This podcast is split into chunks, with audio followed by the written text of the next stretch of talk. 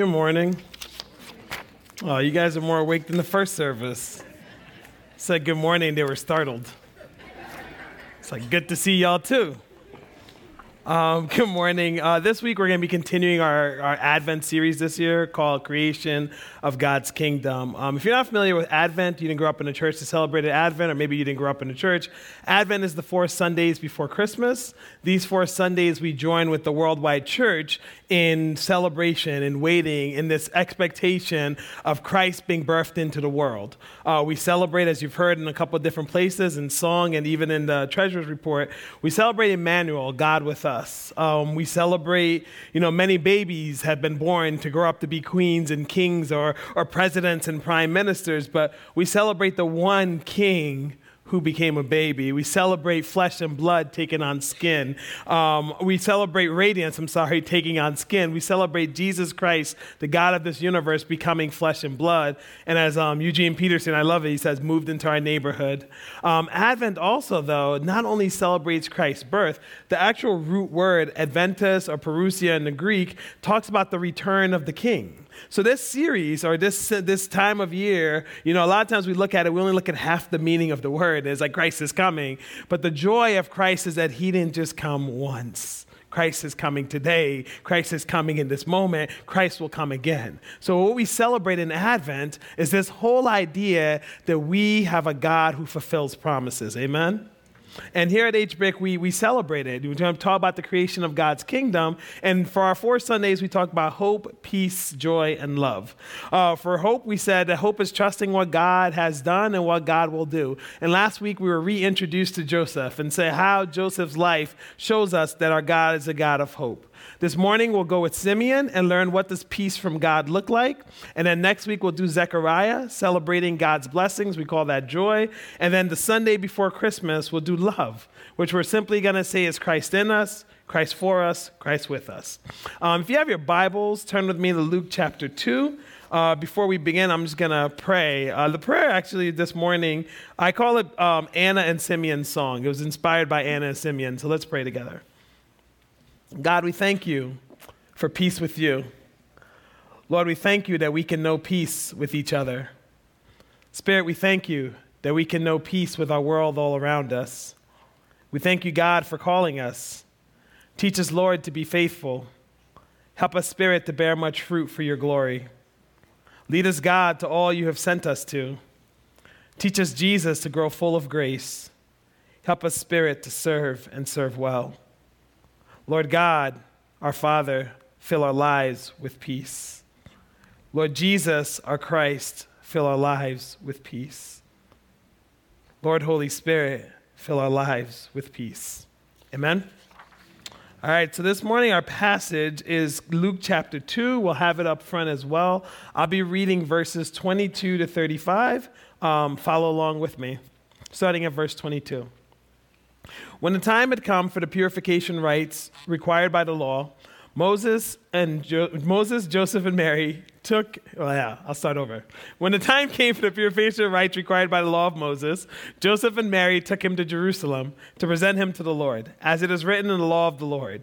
Every firstborn male is to be consecrated to the Lord, and to offer a sacrifice in keeping with what is said in the law of the Lord: a pair of doves or two young pigeons. Now there was a man in Jerusalem called Simeon, who was righteous and devout. He was waiting for the consolation of Israel, and the Holy Spirit was on him. It had been revealed to him by the Holy Spirit that he would not die before he had seen the Lord's Messiah. Moved by the Spirit, he went into the temple courts. When the parents brought in the child Jesus to do for him what was the custom of the law required, Simeon took him in his arms and praised God, saying, Sovereign Lord, as you have promised, you may now dismiss your servant in peace. For my eyes have seen your salvation, which you have prepared in the sight of all nations, a light for revelation to the Gentiles and the glory of your people, Israel. The child's father and mother marveled at what was said about him. Then Simeon blessed them and said to Mary, his mother, This child is destined to cause the falling and the rising of many in Israel, and to be a sign that will be spoken against, so that the thoughts of many hearts will be revealed. And Mary, a sword will pierce your own soul too.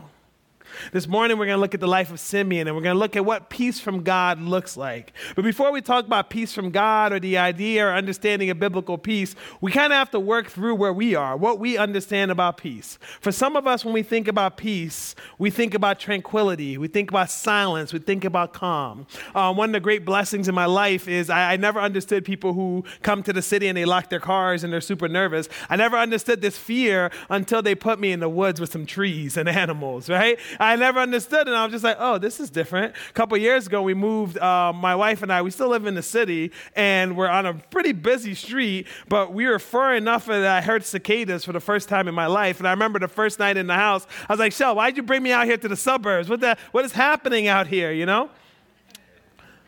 But when we think about peace and we think about tranquility, the, one of the great blessings in my life was when I got after my fear, you know, and I realized that animals can be your friends most of the time when you're eating them and they're delicious. But that's besides the point. When I got over that, we used to go hiking. And I remember when the first time I ever hiked was in the Catskill Mountains, and we had a, a 18 to 20 mile hike, and, and it, was, it was annoying, it was terrible, it was hot, it was summer. But I remember after you got through all that, you got to the top of the mountain.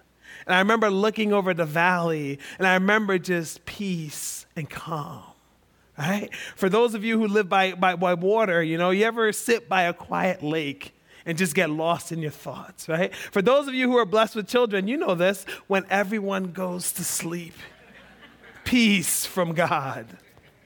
For others of us, you know, peace is simply the absence of war or conflict. Now, this is hard for us as Americans because we don't do this part well, right? In 243 years that we've been America, we have been in some kind of conflict for 226 years. You know, so that's just hard, right? So what I do to, to think about what does absence of conflict look like, I go to our neighbors up north, the Canadians, right? My best friend growing up was Canadian, so for years I always asked her, you know, like, how come you're from Canada, but you're Canadian? Shouldn't you be from Canada? And it just, it wouldn't bother her as much as I thought it would. So I kept coming, you know? But one thing I learned about Canadians is they're pretty protective of their Tim Horton. You know, they're like, you get these delicious cakes and, and the coffee is wonderful. I was like, you mean a donut? Like, is that what we call them? Donuts, you know? And, and they would get in this like, well, you think you have Starbucks. Well, here's the thing. Here's the joke on the Canadians.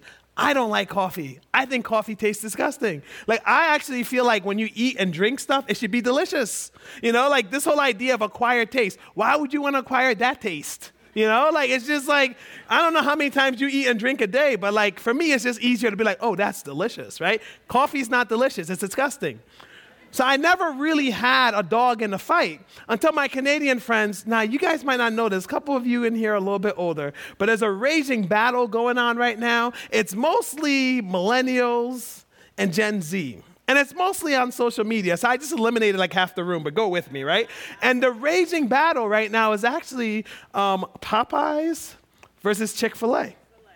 And we're having this battle here in America and it's waging, right?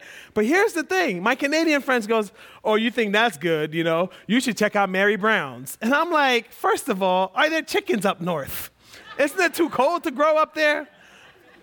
But again, some of us peace is absence of conflict, right? But for others of us, when we think about peace, it's rest. It's relaxing. It's maybe recovering we think about peace, it's refreshing.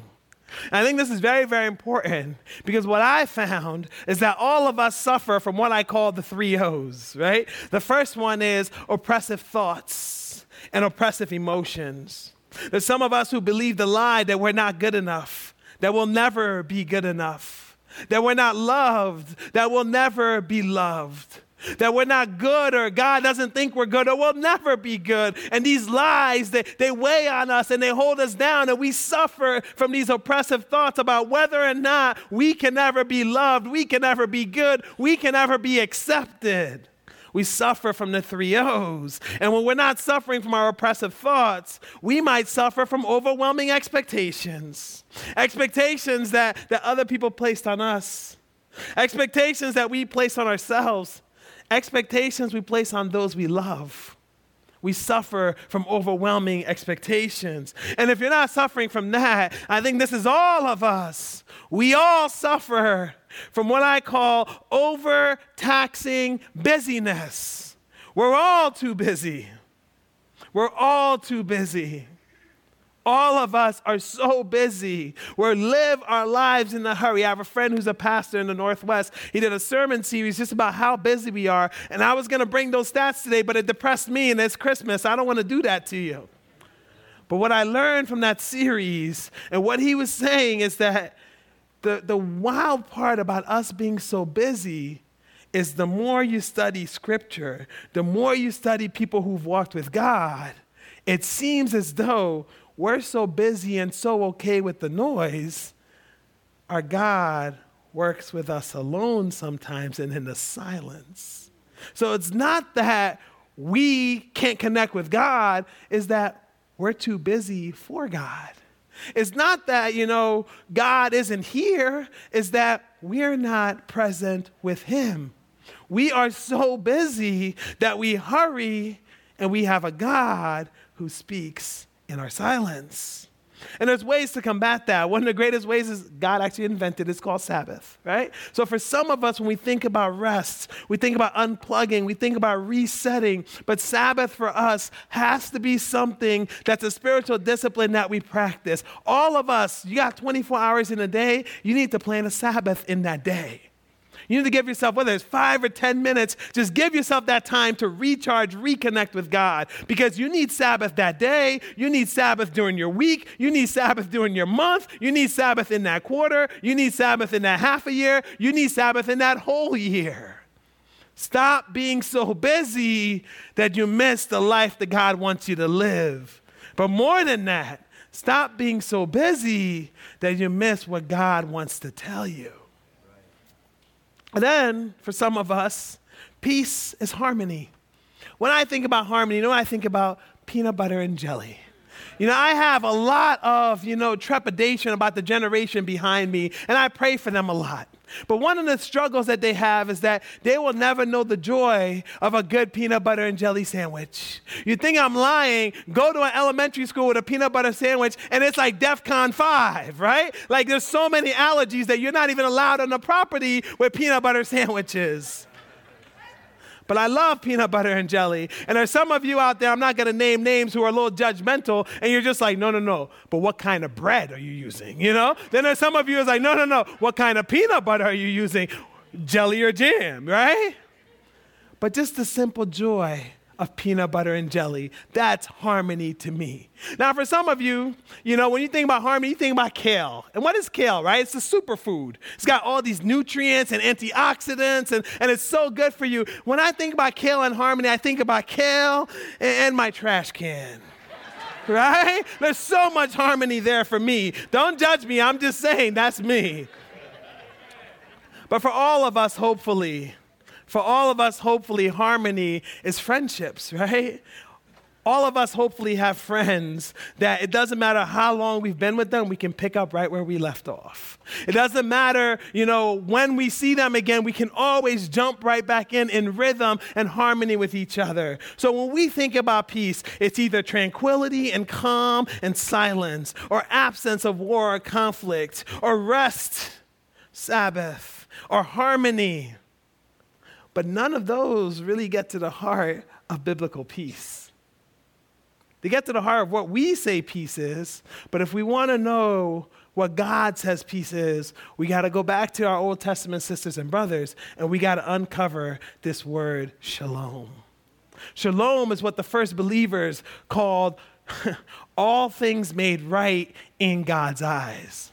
That's what peace is all things made right in God's eyes. Now, the first way we have peace is peace with God, and it's all only possible through Christ Jesus. In Christ, you can have peace with God. Paul, in his letter to the Ephesians, puts it like this But now in Christ Jesus, you who were once far away have been brought near by the blood of Christ. For he himself is our peace, who has made the two groups one and has destroyed the barrier, the dividing wall of hostility. Because of Jesus Christ, you can have peace with God. That's the first step of the shalom that Jesus brings. The second step of shalom is we can have peace with one another. One of the things I love about this time of year is when people come to me and they said, Man, I got this family get together I'm dreading, and, and there's gonna be Uncle so and so, and this and this. And I just, I'm just, uh, But here's the thing you're called to be the light of the world. You're not called to fear Uncle so and so. You're called to be Jesus Christ. You're not here to cower in fear because you don't want to have a hard conversation. I'm not saying it's easy. I'm just saying God wants you to shine the light. I'm not saying you don't got to get out of your feelings about it. I'm just saying God holds you responsible. So enjoy those conversations. But here's the thing about those conversations how do we have peace with each other? Let's go back to what Paul said to the Ephesians be kind and compassionate to one another, forgiving each other, just as in Christ God forgave you. What if we went to these holiday conversations? What if our family, the people we live with, the people we work with, the people who see us in street, what if they saw us and how they defined or how they saw all of us is, wow, you are so kind. You are so compassionate. You are so forgiving. I see the light in you. What if we don't have to fear conversations because we're going to be living and loving like Jesus Christ? What if we make a commitment this holiday season to be the kind ones? To be the compassionate ones. And here's the thing about forgiveness I'm not saying it's easy, but I'm saying what Jesus says if you don't forgive, you look like your father, the devil. And if you do forgive, you look like Jesus Christ. Choose wisely. The third way God calls us to peace is we have peace with God through Jesus Christ because of the life he lived, the death he died, and because he was raised from the dead. We can have peace with each other because the Holy Spirit lives inside of us. But here's another one we can also have peace with the world around us. God is reconciling all things to himself. When you see brokenness in the world, God wants you to partner with him and your sisters and brothers to fix it. That's how it works. God's not interested in you bemoaning the brokenness of the world. That doesn't help anybody. God's not interested in you reminding him about all the brokenness that's in the world. What God's interested in is you helping him bring shalom to your world. In Colossians Paul writes this For God was pleased to have all his fullness dwell in Christ Jesus, and through him to reconcile to himself all things, whether things on earth or things in heaven, by making peace through his blood shed on the cross. When you see brokenness in the world, God wants you to say, God, how can I help? When you see darkness in the world, God wants you to say, How can I shine my light here? We are not meant to be followers who complain about the brokenness. Jesus is in heaven. That's what he's doing. The Spirit is down here. You are the church, the body of Christ. You're supposed to be fixing that brokenness, bringing peace to your world. That's your job. That's your duty. That's your obligation. That's your call. But too many of us would rather complain because it's a little bit easier. But here's the last one that might be the hardest one for, for some of us anyway. We can believe that because of Jesus Christ and what he did and who he is and him being raised again, that we can have peace with God. We might have seen God heal relationships, so we believe that we have peace with each other. We might even see different small ways that God has used us to improve the people around us and the lives around us, and we might think there's peace coming to our world. But for some of us in this room, what we struggle with the most is peace with ourselves, is actually believing that God loves us, is actually believing that we're worthy of God's love. Is actually believing that God considers us good. Is actually believing that Jesus says, You are my body, you are my voice, you are my hands, you are my feet. Is actually believing that we belong. But I think if we want an answer of what peace from God looks like in yourself, I think we could turn to Simeon. I think Simeon has a few things to teach us. In fact, the name Simeon is interesting because it means God hears me or the one who hears. Simeon actually harkens back, if you go back to Genesis, to Hagar. Remember, Hagar was pregnant. And she was pregnant with what she thought was the son of promise. And, and, and Sarah grew jealous, and, and Abraham and Sarah so mistreat her that she's about to give birth. Never been there before, but I'm imagining. She's about to give birth, and the oppression she's facing from Abraham and Sarah is so bad that she chose to walk into the desert. Imagine that and sit with that for a second. The oppression she's facing for these people who are supposed to be godly people taking care of her is so bad, she goes, You know what? I'll take my chances walking into the desert. And in that desert, God shows up. And God says, No, no, no, I'm with you. I'll carry you. I still have plans for you. And she cries out and says, Man, you're the God who sees. Simeon comes from that same line. In fact, the first time we see the name Simeon is with Leah. Now, I love when people say, Man, I just love these biblical families. I'm like, Who? Like, which ones are you talking about, right? You remember Leah? Most people don't, right? But what happens is Jacob runs from his brother. That's a whole nother story, you know? He goes to his uncle Laban. And, and he sees one of Laban's daughters, and he's like, Laban, I like that one. She's amazing. I want to marry her. And Laban says, That's great. Work for me for seven years. I mean, Jacob's like, well, I'm not going back. My brother wants to kill me. So, seven years, we could do this, right? Um, and, and, and, so he works for seven years. And the, the night comes that, that they're going to have the, the wedding. And here's what's interesting is, you know, I'm not sure what kind of weddings they had back then. I'm just saying it was a little bit wild than my wedding, right? Because I don't know what happened. It's in Genesis, right? But somehow he thinks he's marrying Rachel. And I don't know what happened in that wedding, but I know he wakes up the next morning and says, Leah? And I'm just saying, everyone wants these biblical examples. I'm just saying, tread carefully, right? And so he goes and he's just like, Well, Laban, I, I thought you were going to give me Rachel. And, and Laban goes, Oh, no, no. In our culture, the older daughter must be married first. So if you work for me for seven more years, you know, then you can marry Rachel. And, and so he does. And so not only do you have this polygamous unions, I guess I should say, right? But you have a setup where Leah knows she's the other woman. She knows that she's not good enough. She knows that she's not loved. She knows that she's not even good enough to be a consolation prize. She, for her whole life, is a disappointment prize. And when she gets pregnant and conceives in that situation, she cries out to God and says, God, thank you for seeing me. There's so many of us who believe the lie that God doesn't see what we're going through. And there's so much of scripture that reminds us he sees everything and he's with you. And Leah names her son Simeon to say, God hears me. So, everyone hearing Luke's telling of the story of Jesus coming onto the scene, as soon as they heard the name Simeon, they'll say, Oh my gosh, praise God who fulfills promises. Praise God who always comes through. Praise God who always hears. Praise God who always sees. Now, I don't know about you, but that's a, that's a really good introduction, right? Before they say your name, they're like, Praise God who sees. Praise God who hears. Praise God for Simeon. And that's how we get introduced to Simeon. The second thing about Simeon that's real, real interesting to me is that the, the Orthodox Christians call him the God receiver. I think that's beautiful. I don't know why. I just think it's beautiful. Now, the Orthodox are interesting, and my, my interest in Orthodox actually came a couple years ago. One of my best friends who I grew up with, the only person I went to college and high school with, um, decided to convert to Orthodoxy. So we had a couple conversations, you know? Um, and I learned the Orthodox Church is actually the second biggest church in the world. There's a billions of Catholics, and there's about 260 million Orthodox. So maybe they could teach us a thing or two. You know, just got to listen to them every now and then.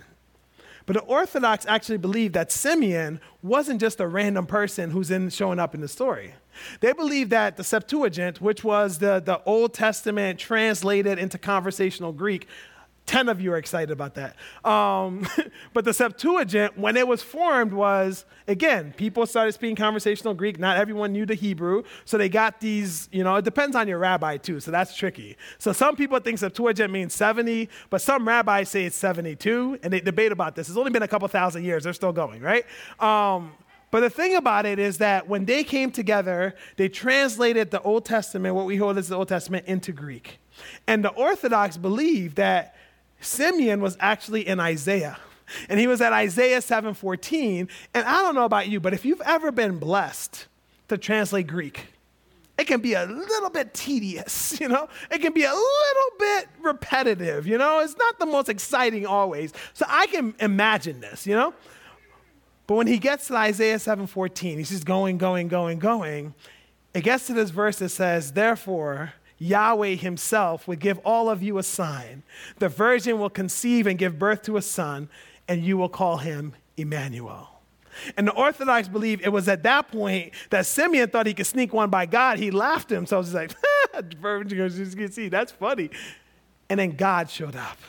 And the Orthodox believe it was that moment that the angel appeared to Simeon and goes, Oh, you think that's funny? You're not going to die until you actually see this virgin conceive, right? So that's why they call him the God receiver. Now, what do we know about Simeon? It's mostly from Luke chapter 2. We know that he's righteous, we know that he's in Jerusalem, we know he's devout, and we know he's at the temple. Now, I want to pause there for a second. What if the people who know us, the people we live with, the people we work with, the people who see us on the street, I hear so much Christians complaining that the world doesn't like Christians. I hear so much people complain about all the things we're against and all that stuff. What if what they knew about you was that you were kind, you were compassionate, you were forgiving? What if they knew that you were righteous, living for God, that you were devout in following God? What if what was said about Simeon, that he was righteous and devout and following God, what if everyone you knew could say that about you? And then the flip side of it is, why can't they? The second thing about Simeon, maybe the last thing about Simeon that I love, in Luke 2, we find out that the Spirit of God is on him, that the Spirit of God speaks to him, and that the Spirit of God moves him. If you want a quick prayer to wake up in the morning, that's a good one. God, may your Spirit rest on me. God, may your Spirit speak to me. God, may your Spirit move me. God, may your Spirit rest on me. May your Spirit speak to me. May your Spirit move me. That's how Simeon is characterized as someone who the Spirit lives in, speaks to, and moves. And when he moves to this divine appointment, he thinks he's just waiting for this Messiah. You know, he's like, I followed God my whole life. I'm just waiting for this baby to show up. I'm ready for heaven, you know? And he thinks that's all it's going to be about, right? He's ready for retirement in heaven. But when he shows up and he sees the baby Jesus, and what's amazing about this is his mind is blown he knew what God was going to do, and God still amazed him. And I love that. I know that God loves you, but I'm still amazed the ways God loves you. I know that God will always be there for you, but I'm still amazed the ways God's there for you. Same thing. Because as he holds this baby, the words flow from the Spirit. It comes out of Simeon, and he realizes that this Messiah, this child, is not just the hope of Israel, He's the Savior of the world. And this is not as revolutionary to us. You know, one of the things I've always struggled with is when people talk about Jesus coming, they're like, oh, well, you know, the, the Jews just missed it because they wanted a political Messiah. You have to understand the Jews are under the yoke of oppression. The Jews are in a culture where everyone looked down upon them, where all their rights have been taken, right? So when you, this is the equivalent, when we say stuff like that, it's the equivalent of going back to Nazi Germany, right? And looking at the Jews and be like, oh, they just wanted a political savior. Or maybe if you want to go closer to home, go to the South 400 years ago and say to African Americans, oh, they just wanted a political savior. The Jews weren't just looking for politics, right? I know we're way more advanced today and we don't put our hopes in politics. I know we're way, way past that, right? We don't make that mistake, right? We're so advanced in 2019, right? But they didn't have their hope in a political savior. They wanted the oppression to cease. They couldn't imagine any other way but a savior coming to cease the oppression. Yet the revelation is that this baby Jesus will grow up to save the world. And what I love the most, I think, about Simeon, though, is simply this. There's so many of us who are conditioned to think that God shows up in the grandiose and the big and the amazing. And we hear it like, you know, it's like, I don't know what happens to us in church, but like we get this like weird testimony envy, you know, like people are telling their stories just like, man, I'm just this boring old person. And I just been following Jesus my whole life. Like I just didn't have that happen to me. I don't understand that. Because here's the thing the greatest thing Jesus ever did was die on the cross. And somehow we know that and we still feel alone or unloved. God isn't just about the grandiose, He's about the ordinary. If you're ordinarily following God faithfully day after day after day, God thinks that's amazing. And what I love about Simeon is that Mary and Joseph have been visited by angels, by wise men, by shepherds. They've seen all the glory and all these things. But with Simeon, it's just a regular day when the baby shows up. Simeon ran his race and he ran it well. And that's what peace with God looks like daily, faithful serving God, daily, faithful surrender to God, daily, faithful being moved by the Spirit, daily, faithful letting the Spirit speak to you, daily, faithful letting the Spirit rest on you. But here's another thing that happens in this passage there's also Mary and Joseph. They're also here. What's interesting about Mary and Joseph that I missed for years was this they're just being faithful Jews. A lot of times when people look at Jesus, they think he just threw everything about Judaism out. They're being faithful Jews because the law of Moses says that your firstborn belonged to Yahweh, it belonged to God. So, what they do is you present your firstborn to the temple. The second thing is they're very devout. Now, people can believe in Jesus and not follow him. It's, I know it's crazy for you guys to imagine that, right? But people do that, right? But they believed in Yahweh and they were devout enough to actually follow what Yahweh asked. So the purification laws was like a time where you had to set apart before you can go back to the temple. And what's interesting about this, though, is that we as Christians kind of get off the hook a little bit. Because we think about it, we go to Hebrews whenever we happen to be in Hebrews, and we say, Praise God for being our great high priest. Praise God, we don't have to do sacrifices, we don't have to do any of that. Jesus was the sacrifice. But the point wasn't the sacrifice. And that's what we miss. The point was do I prepare my heart to worship God? Do I set apart time to actually say, God, I'm ready, I'm ready, I'm here, I want to hear from you? That's what it was. Am I coming to worship, drawing to God with a sincere heart? Am I holding on to the hope and thankfulness of what God has done as I celebrate with my sisters and brothers? Is that how I approach worship? Or is it just going in the car and driving and maybe getting coffee and trying to have Hank not yell at me too much? That's what the purification was, right? Taking time to prepare your heart for worship with God. The, the thing that's kind of like I missed though with Joseph and Mary is that they weren't wealthy. They were not. Like the law actually said, if you came and presented your child to the Lord, you'd give a lamb and a pigeon. And if you couldn't afford it, you'd give two pigeons. And it's something we need to think about and just rest with for a second. Jesus is the God of the world. And he's born not just in a manger, but to a struggling couple, a poor couple. When Jesus says, Blessed are the poor, he's not just talking about the least of these, he's talking about himself. When Jesus says, Don't forget the least of these behind, it's because he's lived decades on this earth and seeing the pain of being left behind because you're the least of these. Joseph and Mary are not wealthy at all. And yet, God lives in them and God lives with them. And I think if there's anyone in this room who's ever learned how to stretch a dollar, if there's anyone in this room who's ever got creative with the meals to make it stretch another week, Jesus understands more than you can ever imagine because that's the house he grew up in. The last thing I think I love by Mary and Joseph, they had been visited by angels, wise men, and shepherds. But when they found out that their baby boy was for the world, they marveled never stop being amazed by God's goodness and what God has called you to do. They just ordinary went to the temple, and the message they got was more beautiful than that. Peace with God is God making all things right. So, the first question I have for you this morning is a simple one Do I have peace? Do I have peace with God? And for some of you who've never made that decision to follow God, and maybe you need to take time to let the Spirit speak to you to say, I want to give my life to God right now.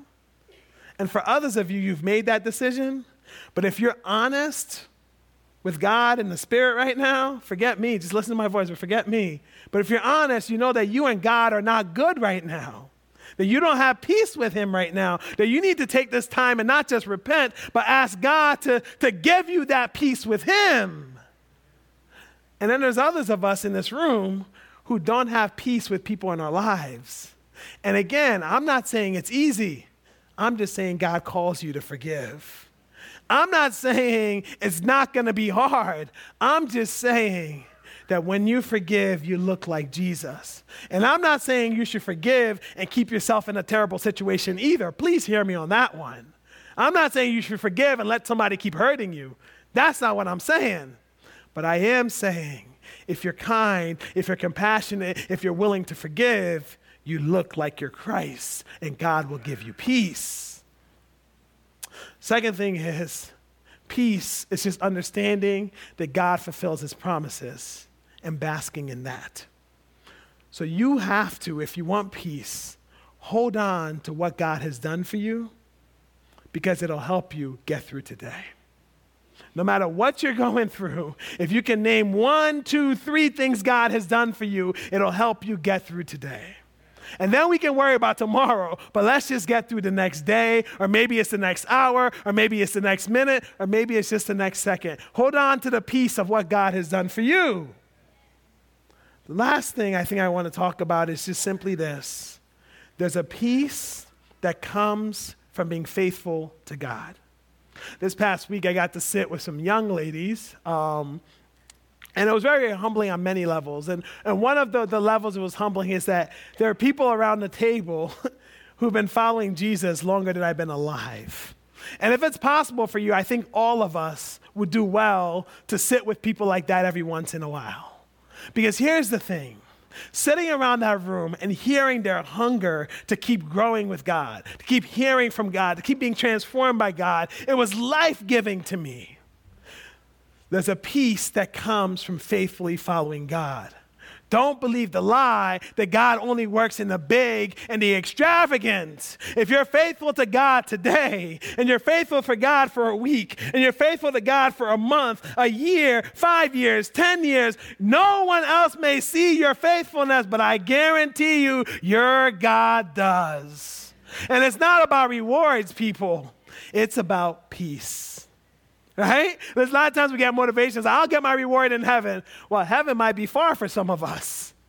Get the peace of God today. There's a reward in being faithful to following Him. Simeon was led by the Spirit. My prayer for all of us is that as we wake up every day, we say, Holy Spirit, rest on me. Holy Spirit, speak to me. Holy Spirit, move me. Because if we're willing to let the Spirit rest on us, then it's easier for us to surrender and be transformed. And if we're willing to let the Spirit speak to us, then some of us, when He's speaking, we learn to, to pipe down a little bit. And our busyness slows down a little bit. And when we stop hurrying from here and here and here and here, and we just sit with God for a little bit, that small, still voice might give us more than we can imagine. And the best part about having the Spirit rest on you and speaking to you is that you have a guarantee from the Spirit that the Spirit will move you and you'll have divine appointments in your ordinary scenes. Simeon didn't know the day that Jesus would show up. You don't either. Simeon didn't know the conversation that God was going to use to bless other people and bless the world through him. You don't either. Let the Spirit rest on you. Let the Spirit speak to you. Let the Spirit move you. And you can know peace with God. Amen? We're going to end our service by, um, like to worship, invite up the worship team. Um, we're going to end our service by singing a song, Yes and Amen. And the, the hook of the song is pretty simple, right? We say, All your promises are yes and amen. And when I was thinking about the peace of God, one of the best ways I think to hold on to the peace of God is to know what God has promised you, what God has done for you, and to just rest in that. There's so much we're all dealing with, but if we can name what God has done and what God has promised, we can know peace. I'd also like to call up the intercessors um, and any pastors in the room, please come up. I think that at the end of this service, I think we all need to do an inventory. Maybe you want to come up because you say, I want to know what this peace with God is really like. Or maybe you know you're going to have some hard conversations with family or friends in the next couple weeks, right? And you want the peace of God so that you can go through that conversation and be loving and compassionate and Christ like. Or maybe you see so much brokenness in the world and you say, God, I'm overwhelmed. How can I help? How can I do something? Please come up. We'd love to pray for you. We'd love to pray with you. But as we sing this song, let us hold on to the simple fact that our God who promises is our God who fulfills them. Amen? Let's stand and sing together.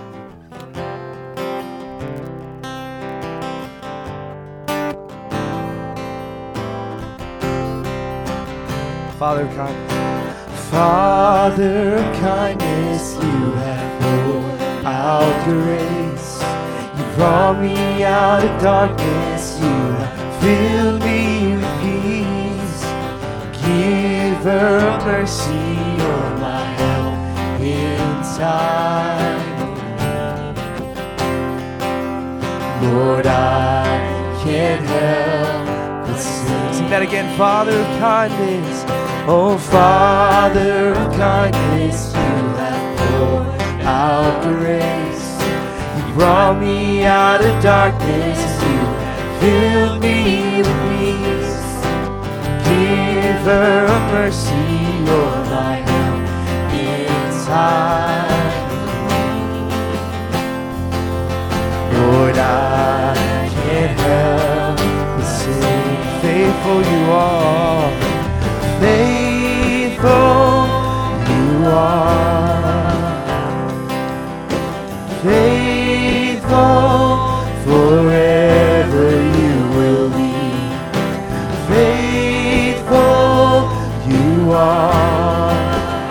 All your promises, all your promises, yes and amen. All your, all your promises, yes and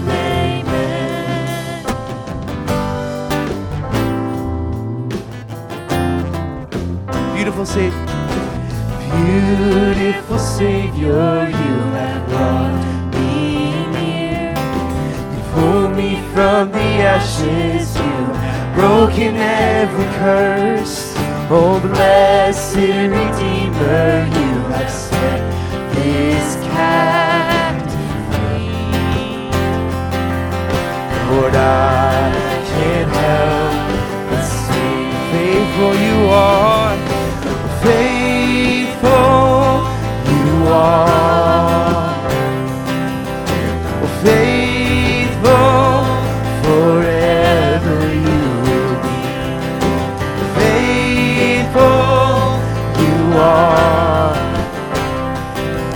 Your, all your promises are yes and amen. Oh, all your promises are yes and amen. Faithful you are, faithful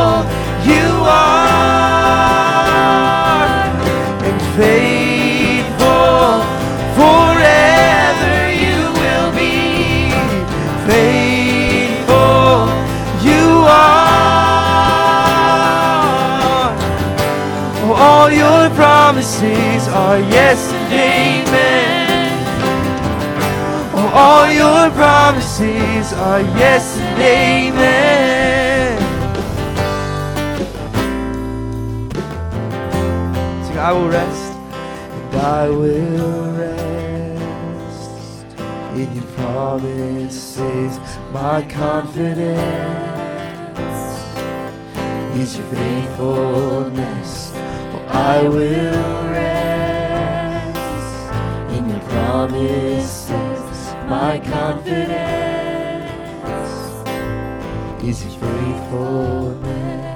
Um, years ago, one of my mentors told me, you know, he's like, You're a book. And I was just like, Well, that's interesting. Never been called that before, you know? And he said, No, no, no. What I mean by is that everyone who sees you is getting a read on you. And I've been holding on to that this week because I also read this week that to see Jesus is to see God's salvation. So if you combine both thoughts and you hold on to this reality that Jesus came in a physical person and that physical person is now in heaven, that he's left behind his spirit and you. If you hold that on, you realize that for the world to see you, they should see God's salvation. So, as I send you off this week and we talk about peace, may we be reminded that the peace that God gives is not simply for us to mellow and just be happy about. It's supposed to bear fruit to our world. When they see us, let them see our Jesus. Our Father and our God, we thank you so much for the blessing, for the honor, for the responsibility of not just being God receivers, but being God givers. God, we pray that in every conversation, in every interaction, in every person that we meet, we pray that your light may shine in us, shine through us, shine with us. Holy Spirit, speak to us. Holy Spirit, move us. Holy Spirit, thank you for living inside of us. Transform us into the image of Jesus Christ. Holy Spirit, we pray now that the peace that comes from God may be defined by a life of faithfulness in you. That the peace that comes from God may be defined by following you daily, may be defined, follow you in our everyday scenes. And God, help us to step up to the plate and accept your call that when our world sees us, let them know that your true light is shining, that your true light is already winning, and that all darkness, all brokenness can be healed and overcome. God, help us to bring you into the world by listening to the Spirit, by sharing your love, and being led by our Father. In your holy and precious name, Lord, we pray. Amen. God bless you all.